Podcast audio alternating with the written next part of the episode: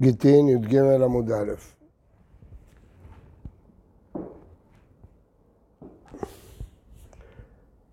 למדנו את מחלוקת רבי מאיר ורבנן.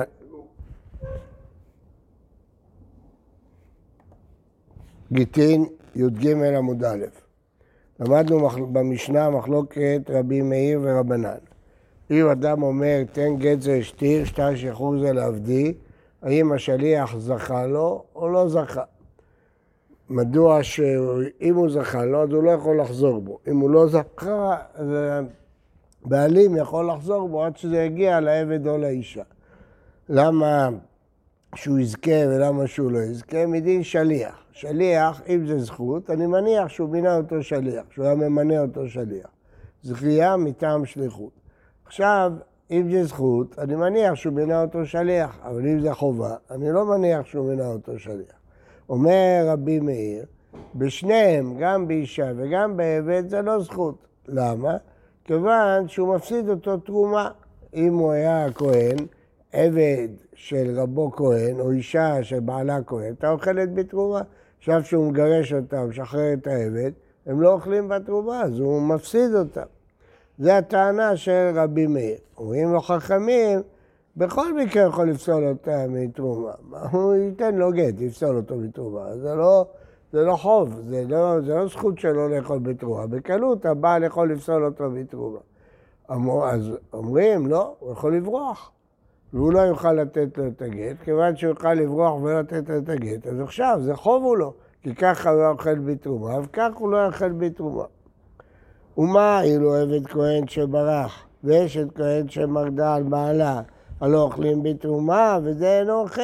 הוא יוכל לברוח ולהמשיך לאכול בתרומה, וכאן, על ידי שאתה זוכה לו בגט, אתה מפסיד אותו את התרומה, זה חוב. אז הוא לא רוצה שתעשה את זה, אז הוא לא זוכה.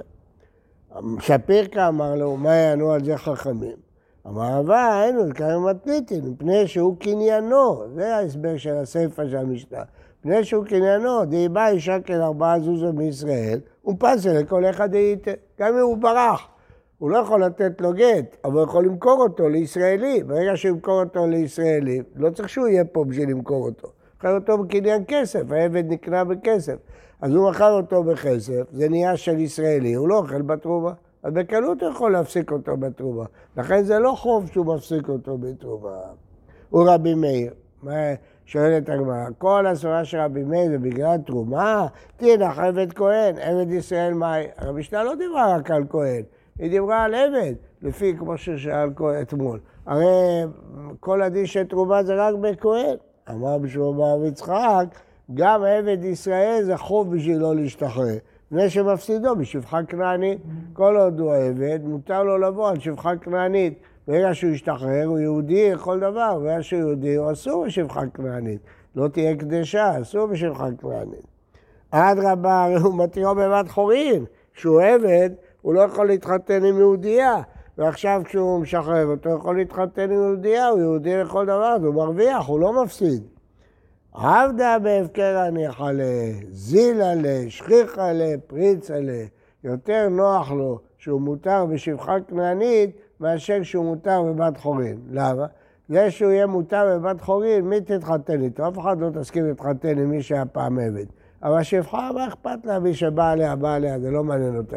אז הוא מעדיף שיהיה מותר בשפחה כנענית, היא זולה, הוא לא צריך לשלם לה כסף, היא מופקרת, היא פרוצה, אז הוא מעדיף להיות מותר בשפחה כנענית מאשר להיות מותר בבת ישראל. אז זה חוב לו, הוא לא רוצה להשתחרר, מה אתה הולך וזוכה לו את? הוא לא רוצה. בשבילו הוא מפסיד, אם הוא אוהב את כהן, הוא מפסיד תרומה, אם הוא אוהב את ישראל, הוא מפסיד שפחה כנענית, הוא לא מעוניין. אז אל תזכה לו. ולכן כל עוד זה לא הגיע הגט לידו, הבעלים יכול לחזור בו. משנה, האומר, תנו גט זה לאשתי, ושטר שחרור זה לעבדי. כן? ומת. מה קרה פה? פה לא מדברים שהוא נתן לו ביד, שאז המשנה הקודמת, שזה זכות. הוא בכלל לא נתן. הוא רק אמר, תיתנו את הגר, הכין גט, ואמר שייתנו את הגט הזה לאשתו, ומת, לפני שהספיקו לקחת את הגט הזה, לתת, הוא מת. לא ייתנו לאחר מיתה. למה לא ייתנו לאחר מיתה? כן, אז לא ייתנו. זה ביד שלו. זה ביד של מי? נכון, לכן אי אפשר לתת. הוא מת, מת בעל המעשה, אין, הוא לא, גמרנו, הכל נגמר. אומר רש"י, כמעט על ידי המיתלה ושחרר ופקע לרשות... אה, גמרנו, אין לו רשות, פקע, הוא לא יכול לשחרר. אמר רב יצחק, אז תשאלו מה זה משנה, היא אלמנה. אז מה זה משנה אם היא גרושה או אלמנה? משנה, שאם היא אלמנה היא חייבת בייבום, אם היא גרושה היא לא חייבת בייבום. אז לכן היא רוצה, מעדיפה להיות גרושה מאשר להיות אלמנה, כדי להיות פטורה מהייבום. אבל אם הגט לא חל, כי הוא מת לפני שהגט נמסר, אז ממילא אה, אה, שואלים פה אחרונים, מה הדין אם הוא לא מת אלא השתתה, נהיה שותה. האם אפשר לתת את הגט או לא? אז מחלוקת הטור, מה, מה, והרמב"ם, האם נאמר שברגע שהוא מינה הוא היה בריא, היה לו דעת, עכשיו נהיה שותה, מה אכפת לי? הכוח הוא ביד השליח, השליח יש לו דעת, יכול לתת. או נגיד לא, כיוון שהשליח פועל מכוח המשלח, והמשלח השתתה, אי אפשר לתת. אז מביאים ראייה מכאן. אתה רואה שאם המשלח מת, השליח לא יכול לפעול. משמע שהוא לא נתן לו את כל הכוחות לפעול, אלא כל הזמן הוא פועל מכוחו. אומרים אחרים, זה לא דומה. כשהוא מת, הוא פקע לגמרי. אז אתה לא יכול להיות שליח של מת. אבל שותה, הוא חי, הוא אישיות קניינית, רק אין לו דעת. את הדעת הוא כבר היה כשהוא מנהג, היה לו דעת, עכשיו אין לו דעת, מה אכפת לי? אני יכול לפעול בשמו. זו מחלוקת חשובה מאוד, כי זה קורה הרבה. באדם שהוא חולה בבית חולים, ואומר לתת גט, פתאום הוא נהיה, מאבד את ההכרה, האם אפשר לתת את הגט? האם אה, זה נקרא שאין לנו משלח, כמו פה, אי אפשר לתת, או לא, הוא לא מת, הוא חי, רק שאין לו דעת, הוא כבר מינה, מה אכפת לי שאין לו דעת? זה מעשים שקורים הרבה. רגע, עוד לא, עוד לא למד, אנחנו ברשע, כן. הרב, לפעמים גם עדיף שהיא מעדיפה להיות אלמנה מאשר גרושה בגלל ממשיכים לזון אותה, לא? אם הכתובה היא לא... בסדר, זה, בדרך כלל כשהגמרא מעדיפה גרושה זה כשיש אח ואין בנים וצריך ייבום. אז עדיף גירושים. אז זה הרשע, כן. רגע, רק רגע, רק רגע, כן.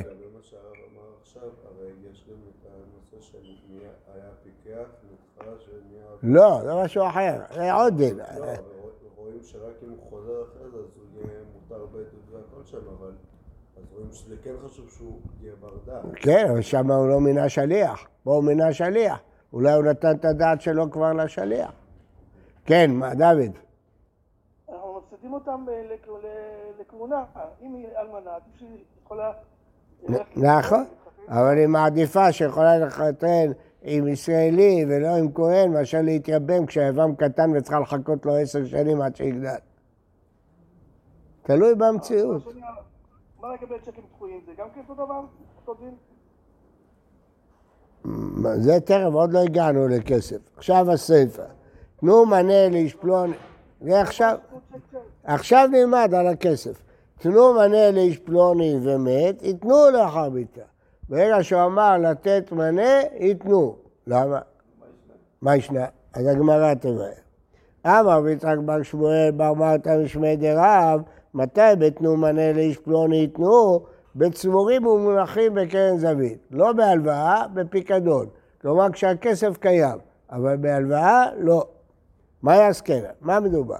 אם בבריא, קיצורים, מה, מה, מה, מה, זה עוזר? הלא משך. הרי השני עוד לא משך, הוא לא קנה, והוא מת, אז זה גמרנו, הוא לא קנה. אז איך אפשר להקנות אחרי מיתה? הוא מת. אלא בשכימרה, יש כלל, דברי שכימרה, ככתובים וכמסורים, כדי שלא ישתגע, ברגע ששכימרה אומר לעשות משהו, גמרנו, זה נהיה. אז לכן, אם הוא שכימרה, אמר תנו מנה לאיש פלוני, הוא כבר קנה, בדיבור, בלי, לא צריך משיכה, לא צריך כלום. אז למה צריך צרורים? מה יהיה צרורים? כן צרורים, למה? קיים על דברי שכימרה, כתובים וכמסורים דמי. אמר זביד לעולם בבריא, אבל הרי הוא לא משך. כדרב הונא אמר רב הונא רב, דאמר רב הונא אמר רב, ענה לי בידך התנאו לו לפלוני מעמד שלושתם, כאן ה... יש דין מיוחד שנקרא מעמד שלושתם. אם עומדים שלושה אנשים, והוא אומר לו, מה שאתה חייב לי, תיתן לו, קנה. זה מדי רבנן. זה בלי משיכה, בלי כלום. אז לכן מדובר שהבריא הזה עמד פה, ועמד המקבל, ועמד מי שחייב לו, הוא אמר תיתנו לו. אבל זה רק בצבורים. לא, לא, לא, לא, לא קשור לבועז בכלל. בועז זה חליפין, פה זה מעמד שלושתם. רב פאפה אמר לעולם... מה? לא. רק בצבורים, רק בפיקדון. מחלוקת. לפי הדעה הזאת של רב זה רק בצבורים. מה הסיבה אומר... תקנה, זה תקנה. זה כאילו הוא עובר כבר לשני? זה תקנה. רב פאפה אמר, לא עולה בשכיב מרע. אז אם שכיב מרע, למה צריך צבורים? הרי דברי שכיב מרע ככתובים וכמסורים. כאידך דרב. אמר רב, שכיב מרע שאמר תנו מנה פלוני מנכסי, אם הוא אמר מנה זה, נותנים. מנה סתם, אין נותנים. חיישין, עד שם המנה קבור כמה. אולי הוא התכוון, יש לי מנה שקבור באיזה מקום, וזה התכוונתי שתיתנו לו. הוא לא באמת רצה לתת לו. אז לכן צריך שיהיו, לכן צריך שיהיו צבורים, שתראה את הכסף. מה? ההבדל בין מנה קרוב ללא קרוב? קבור? תחפש אותו, לך תחפש אותו. כן, אבל זה אותו סכום, מה זאת אומרת? זה משנה? קח 100 שקל. אתה 100 שקל שטמנתי באדמה, תחפש ותיקח אותו. זה נקרא צבור. זה נקרא קבור? צבור. זה נקרא מנה זה.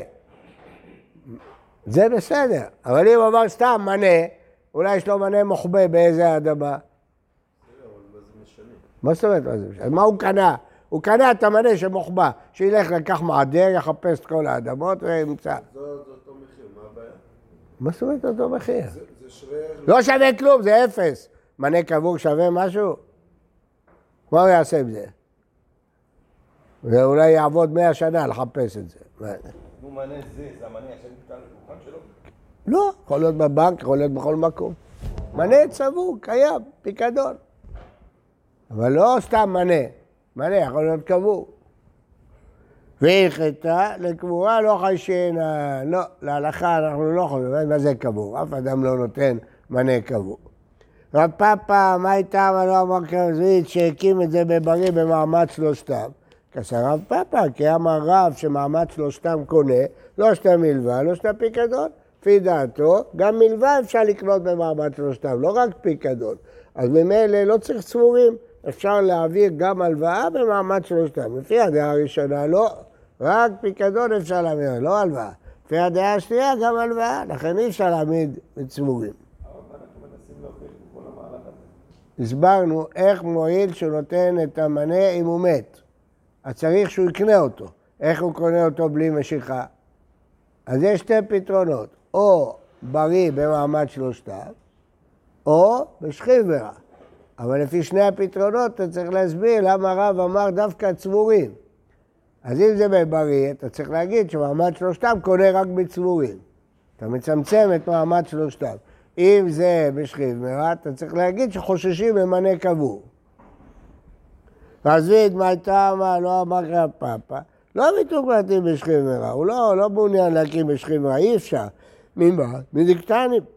עומד תנו גזל לאשתי, שתה זה עבדי ומת, לא ייתנו לאחר מיתה, תמה דמת, עמר חיים, נותנים, תמה דאמר תנו, אה לא אמר תנו, אין נותנים, בשכיב מרע, לא, אב אגב דלא אמר תנו נותנים. דתנן, בראשונה היו אומרים, יוצא בקולר, ואמר, כתבו גט לאשתי, הוא לא אמר תנו בכלל. הרי אלה יכתבו וייתנו, למה? הולכים לתלות אותו. אז הוא רוצה לפטור את אשתו מהייבום. אז ברור שהוא התכוון שיכתבו וייתנו. למרות שהוא אמר רק את המילה כתבו, הוא לא הספיק להגיד תנו. ניתן, למה הוא יוצא בקולר? אז כתבו, חזרו לומר אף המפרש, פורש מהיבשה לים, הוא ימות. זה מסוכן, אז הוא כותב גט לאשתו שלא תישאר עגונה. אז ברגע שהוא אמר כתבו, כבר נותנים, לא מחכים שיגיד תנו. ויוצא בשיירה, במדבר, יש שם ליסטים, יהרגו אותו, מחבלים. אז הוא אמר, כתבו גט לאשתי, נותנים, גם אם הוא לא אמר תנו. רבי שמעון זה אומר, אב המסוכן, מי שחולה והולך למות. והוא אומר, כתבו גט לאשתי, לא מחכים שהוא יאמר תנו. מיד רצים, כותבים, נותנים גט לאישה. אז אם אתה מכיר את המשנה בשכיב ורע, אז למה כתוב ברישא דווקא תנו? גם אם כתבו, גם בלי תנו. למה אמרת תנו? הרי בשכיב ורע נותנים מיד אחרי שהוא אומר כתבו. סימן שהמשנה לא בשכיב ורע. כי אם זה היה בשכיב ורע, אז ברישא היה מספיק להגיד כתבו בלי תנו. מרע. כן. כן. לא, לא. סוכן, הולך לבוא. אם הוא בריא, אז. שיהיה בריא, שיגיד תנו. לא מספיק שיגיד כתבו. הוא הולך למות, אין לו זמן להגיד תנו, אין לו זמן כלום. כן. אה, מתקיף לה מושבה, ש- מענה מנה מתי יושב בזירו. יודעים, רבנן, למה החלטת שהמשנה זה רב שמעון סדורי? אולי זה לפי רבנן, ולכן צריך תנו, לא מספיק כתבו. רבנן לא מסכים עם רב שמעון סדורי. הגופה, אמר אבונה אמר רב, מנה לבידך, נהו לפלוני מעמד שלושתם קנה, בלי משיכה, בלי כלום, אם שלושתם עומדים פה, קנה, זה תקנה. אמר רבא, מסתברא מילתא דרע ופיקדון, כמו שאמרנו בעמוד הקודם, בצבורים. אבל מלווה, לא, לא תקנו את זה בהלוואה. והאלוקים אמר רב, אבל הוא נשבע שהאמת שאמר רב אפילו במלווה. מצד הסברה הייתי אומר שזה רק בפיקדון, אבל האמת שרב אמר את זה אפילו בהלוואה, והוא נשבע שככה הוא אמר. למה הייתי חושב במילווה זה לא יעזור? כי זה לא, זה, זה, לא, אני, זה פחות מוחשי. מעמד שלושתם זה קניין גרוע. הרי לא משכו ולא כלום ולא שום דבר. אז דבר מוחשי, תקנו את זה. דבר שהלוואה לא תקנו. מה? מעמד שלושתם. ככה קוראים. לא עשו שום פעולה. שום דבר. נכון. זה בשביל להקל על חיי המסחר. אז אם ייקח שני עדים ויגיד, למה? לא, את השלושה אנשים. בטח. זה כל הרעיון פה, שנמצאים שלושתם. אחרת כל אחד יעשה את זה וימכור דברים וכאלה. כן. קריאת כף, זה קריאת כף, זה רק במקומות שנוהגים שזה הקניין, יכול להיות שזה סיטומתא. יש מחלוקת באחרונים אם זה נקרא סיטומתא, אבל זה לא הקניינים. זה לא קניין, זה לשמור על המילה. יש, אמרתי, יש סוג קניין נקרא סיטומתא, נקרא קניין הסוחרים. אם יש סוחרים שנותנים אה, על החבית, עושים משהו, זה כבר קניין דה רבנן. אז יש מקומות שאומרים מזל וברכה, בבלגיה, שמוכרים יהלומים, לוחצים יד, אומרים מזל וברכה. גם הגויים אומרים בעברית. מזל, ואי אפשר לחזור? גם הגויים אומרים בעברית, מזל וברכה, בעברית. הגויים שמוכרים יהלומים. כן, למדו את זה מהיהודים. אני יודע. מלמד אותך, עכשיו אתה גם. יודע. בוודאי. אומר לו, מה זה לו ברכה? גמרנו. ביידיש אומרים, מה זה לו ברכה? ומיד הוא קנה. אז יש אומרים שזה נקרא סיטומתא. לא שמעת, אתה לא קנית יהלומים, לא מכרת יהלומים. אז זה, מה- זה לו- ברכה? תשאל למי שמוכר יהלומים, אברמוב יש פה, תשאל אותו. יש פה אברמוב, אבא שלו מוכר יהלומים, תשאל אותו, הוא יגיד לך. כן. אה, איתמר, נעמי, אמר שמואל משמעי דלוי, מלווה לי בידך, קנה. אז אתה רואה שלוי אומר אפילו מלווה, לא רק פיקדון. אני אומר מלווה כי ככה הרמב"ם אומר, מלווה, לא מלווה, אלא מלווה. וטעם המאי, למה הוא קנה? אמר הממר נעשה כאומר לו בשעת מתן מעות שעביד נא לך לדידה כל כל דעת רחמתה. כשהוא הלווה לו את הכסף, כאילו שהוא אמר לו אני מוכן לשלם את זה לך או לכל מי שתגיד לי שאני אשלם. מראש, כשהוא הלווה לו, הוא אמר לו אני מוכן להשתעבד. אז הוא השתעבד, עכשיו, בכסף שהוא קיבל, הוא השתעבד כבר לכל, למוכז, כל מי שיגיד לו לתת. לא נמצאות. נכון, איך זה? מה התשובה שלך? שברגע שהוא הלווה לו לפני עשר שנים את ההלוואה, היה כסף, נכון? ברגע שהוא הלווה לו, אז כשהוא השתעבד להחזיר לו, הוא השתעבד להחזיר לא רק לו, אלא לכל מי שהוא יגיד לו להחזיר. אבל הכסף לא נמצא בעין. לא עכשיו הוא מתחייב. אז שהכסף... ראימה. ברגע שהלווה לו, כבר הוא השתעבד חברה. בלי שיגיד לו. בלי שיגיד לו. למה? אחרת הוא לא יהיה מוכן להלוות לו. אמר לרבה של הממר, אם זאת הסברה, אלא מעתה הקנה לנולדים דלא אהבו בשעת מתן מעות. יש אנשים שעוד לא חיו אז. ההלוואה הייתה לפני 80 שנה, בינתיים נולד דור חדש, אז אה, האם זה יחול? אמר לו, כן, אפילו רבי מאיר אדם מקנה דבר שלא בא לעולם, אם אדם מקנה פירות של דקל, אז הוא יכול להקנות, לפי רבי מאיר. לפי רבנן, לא. אתה לא יכול להקנות פירות שעוד לא צמחו. לפי רבי מאיר, אתה יכול. הנביא לדבר שבא לעולם. אבל לדבר שלא בא לעולם, לא. אתה יכול להקנות פירות של דקל, אבל למישהו שכבר קיים בעולם, לא למישהו שלא נמצא בעולם. ולכן, בשעת ההלוואה לא היה האיש הזה.